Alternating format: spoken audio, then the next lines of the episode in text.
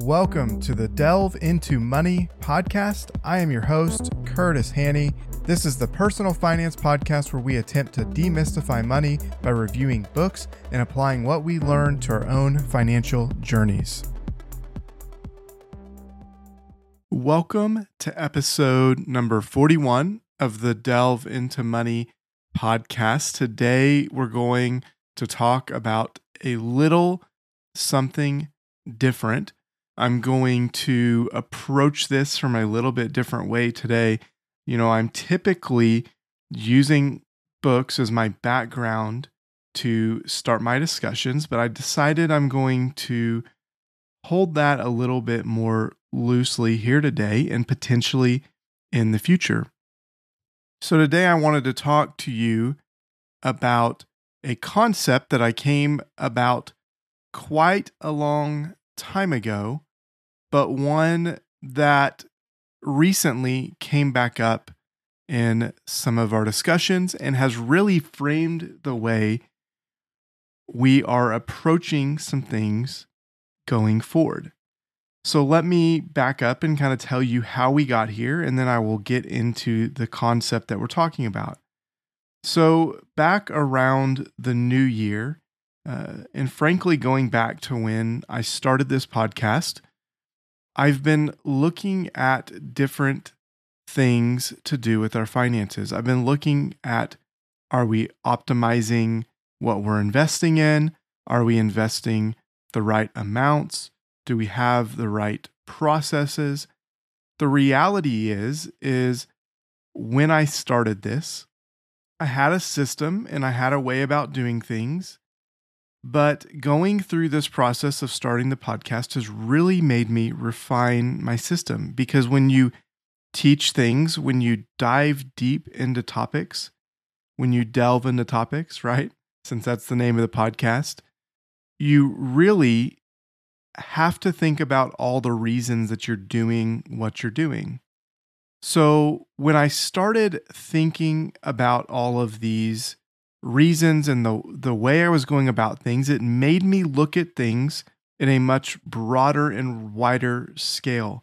On a day-to-day basis, we can tend to narrow in and really focus in on small aspects of what we're doing, whether that's the money we're spending month to month, are we using the right allocations for today? But when you start digging into all of these concepts, I realized that I wasn't going from outside in like I should have been. I wasn't going to my ultimate goal and walking it back down and determine how that connected to my decisions today.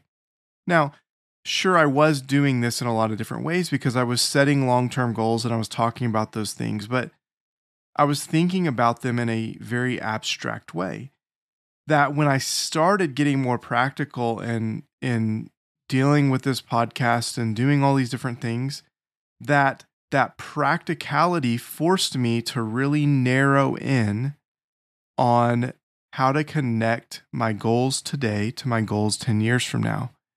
And what I realized is really simply because the math has been there all along. I've I've stressed myself about the math. I've stressed myself about are we doing all the right things? I've gone back and forth on different allocations that we want, different things that we desire.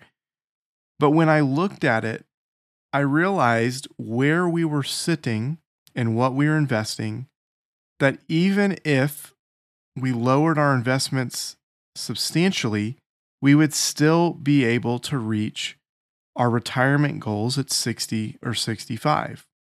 And the reality is, this was not something new. This was something that I knew all along. I'd seen the numbers and I'd broken it down. But then I realized that as I thought about this and as I looked towards my future, I'd been pushing towards a future where I could retire more quickly. Now, that's not to say I'm not pushing towards that future anymore because getting to a point of retiring early is something that gives you a lot of options and that's ultimately what I'm looking for. But the reality is is that when you put stuff into retirement vehicles, it does limit or it does put some constraints, though not as many as people think, but it does put some constraints on how you can use the money. So, over the past three to four months, maybe even longer than that, I've been evaluating what I want to do.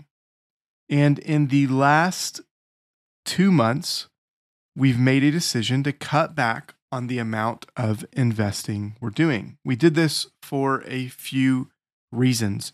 The first reason is we want to pile up cash and we want to have an option of how to invest that cash.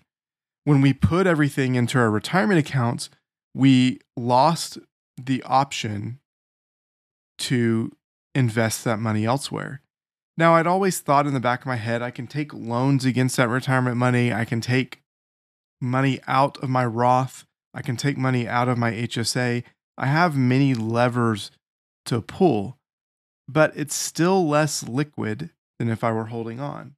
The other piece is we decided that we do want to dig in and potentially start investing in some real estate. And so to do that, we would need cash to deploy, to do renovations, and then to pull back out and do it again, talking about the BRRRR method or whatever method you want. And so we realized that if we wanted to go that route, we would need that cash on hand. And the loans and other, like we've talked about, those would work in certain situations.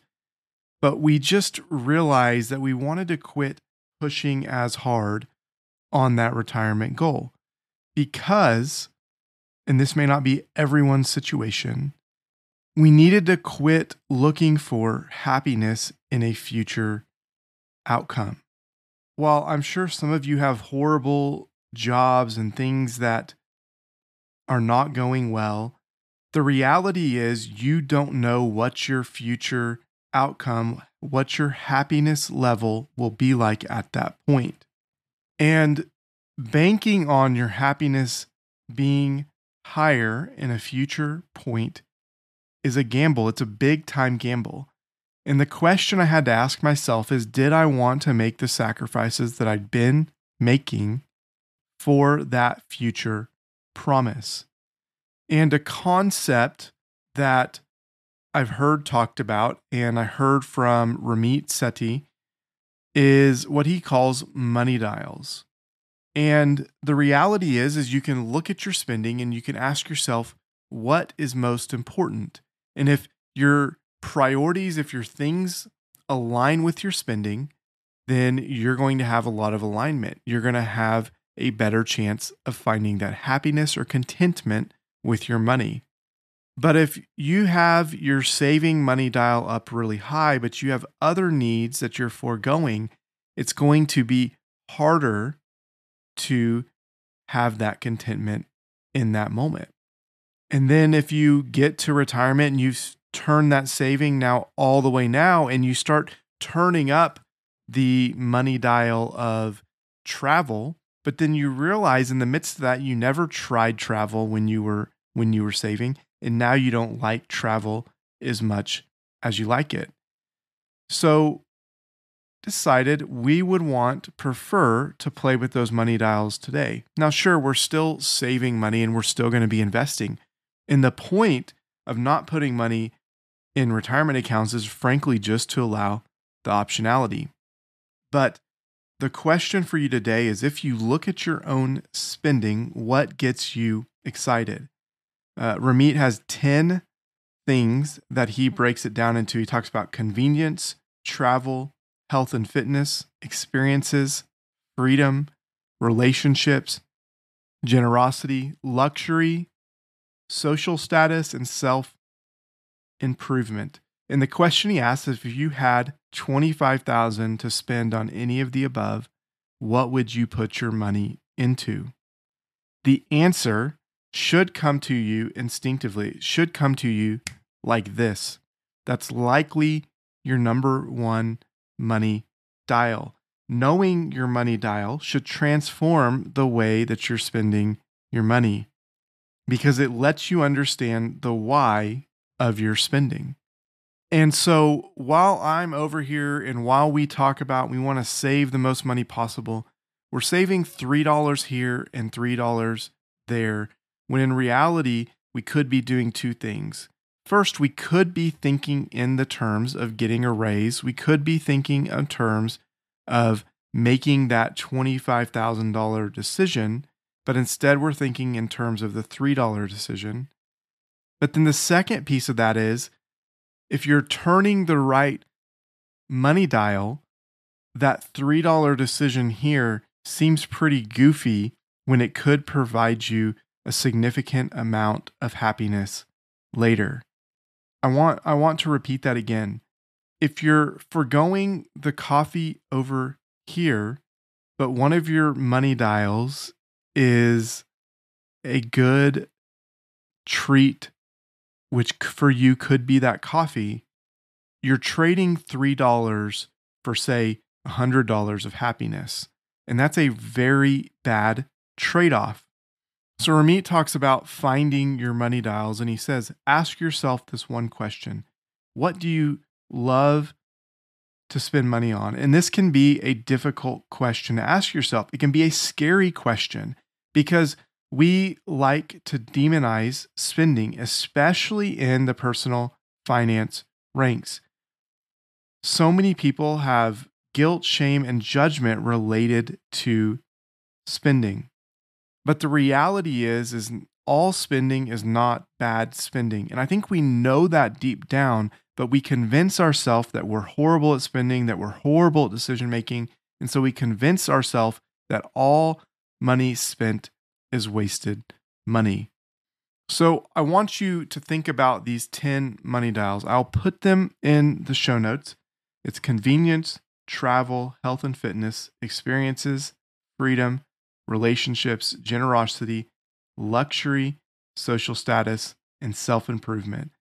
And when you think about these 10 money dials, the question for the day is what do you love spending money on.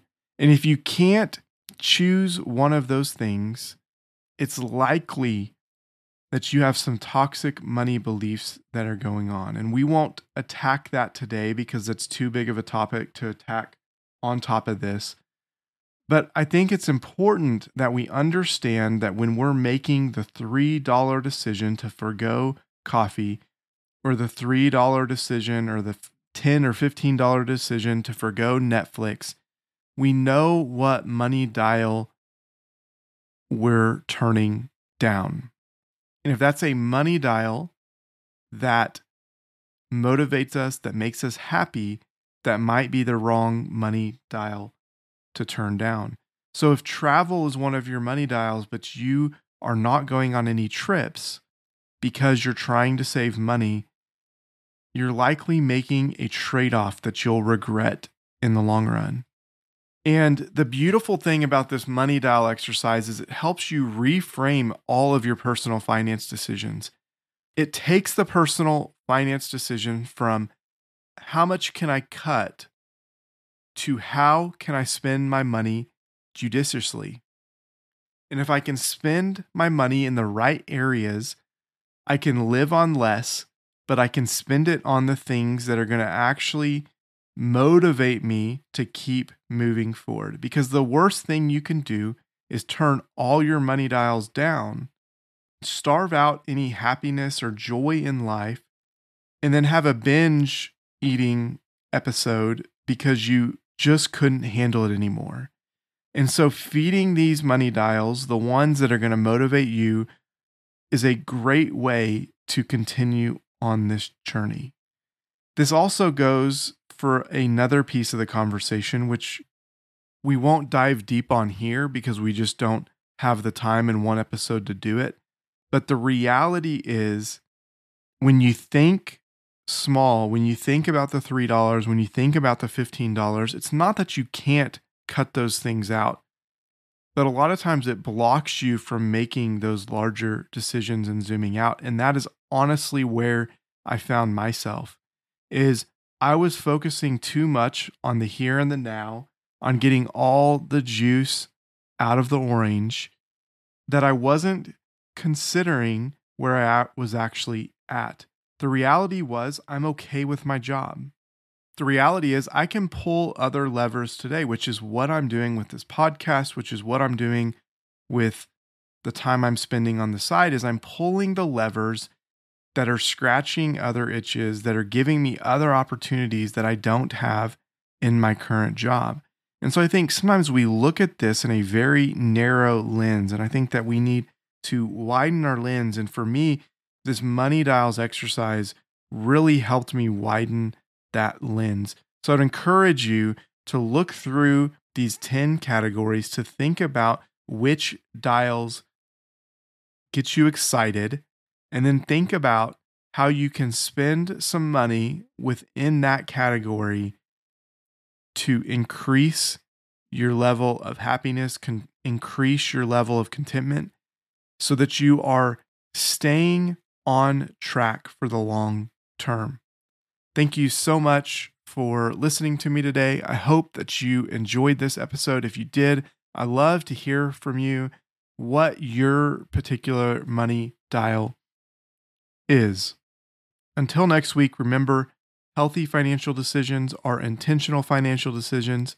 Intentional decisions this week lead to a healthy financial future. Start today. We'll see you next week.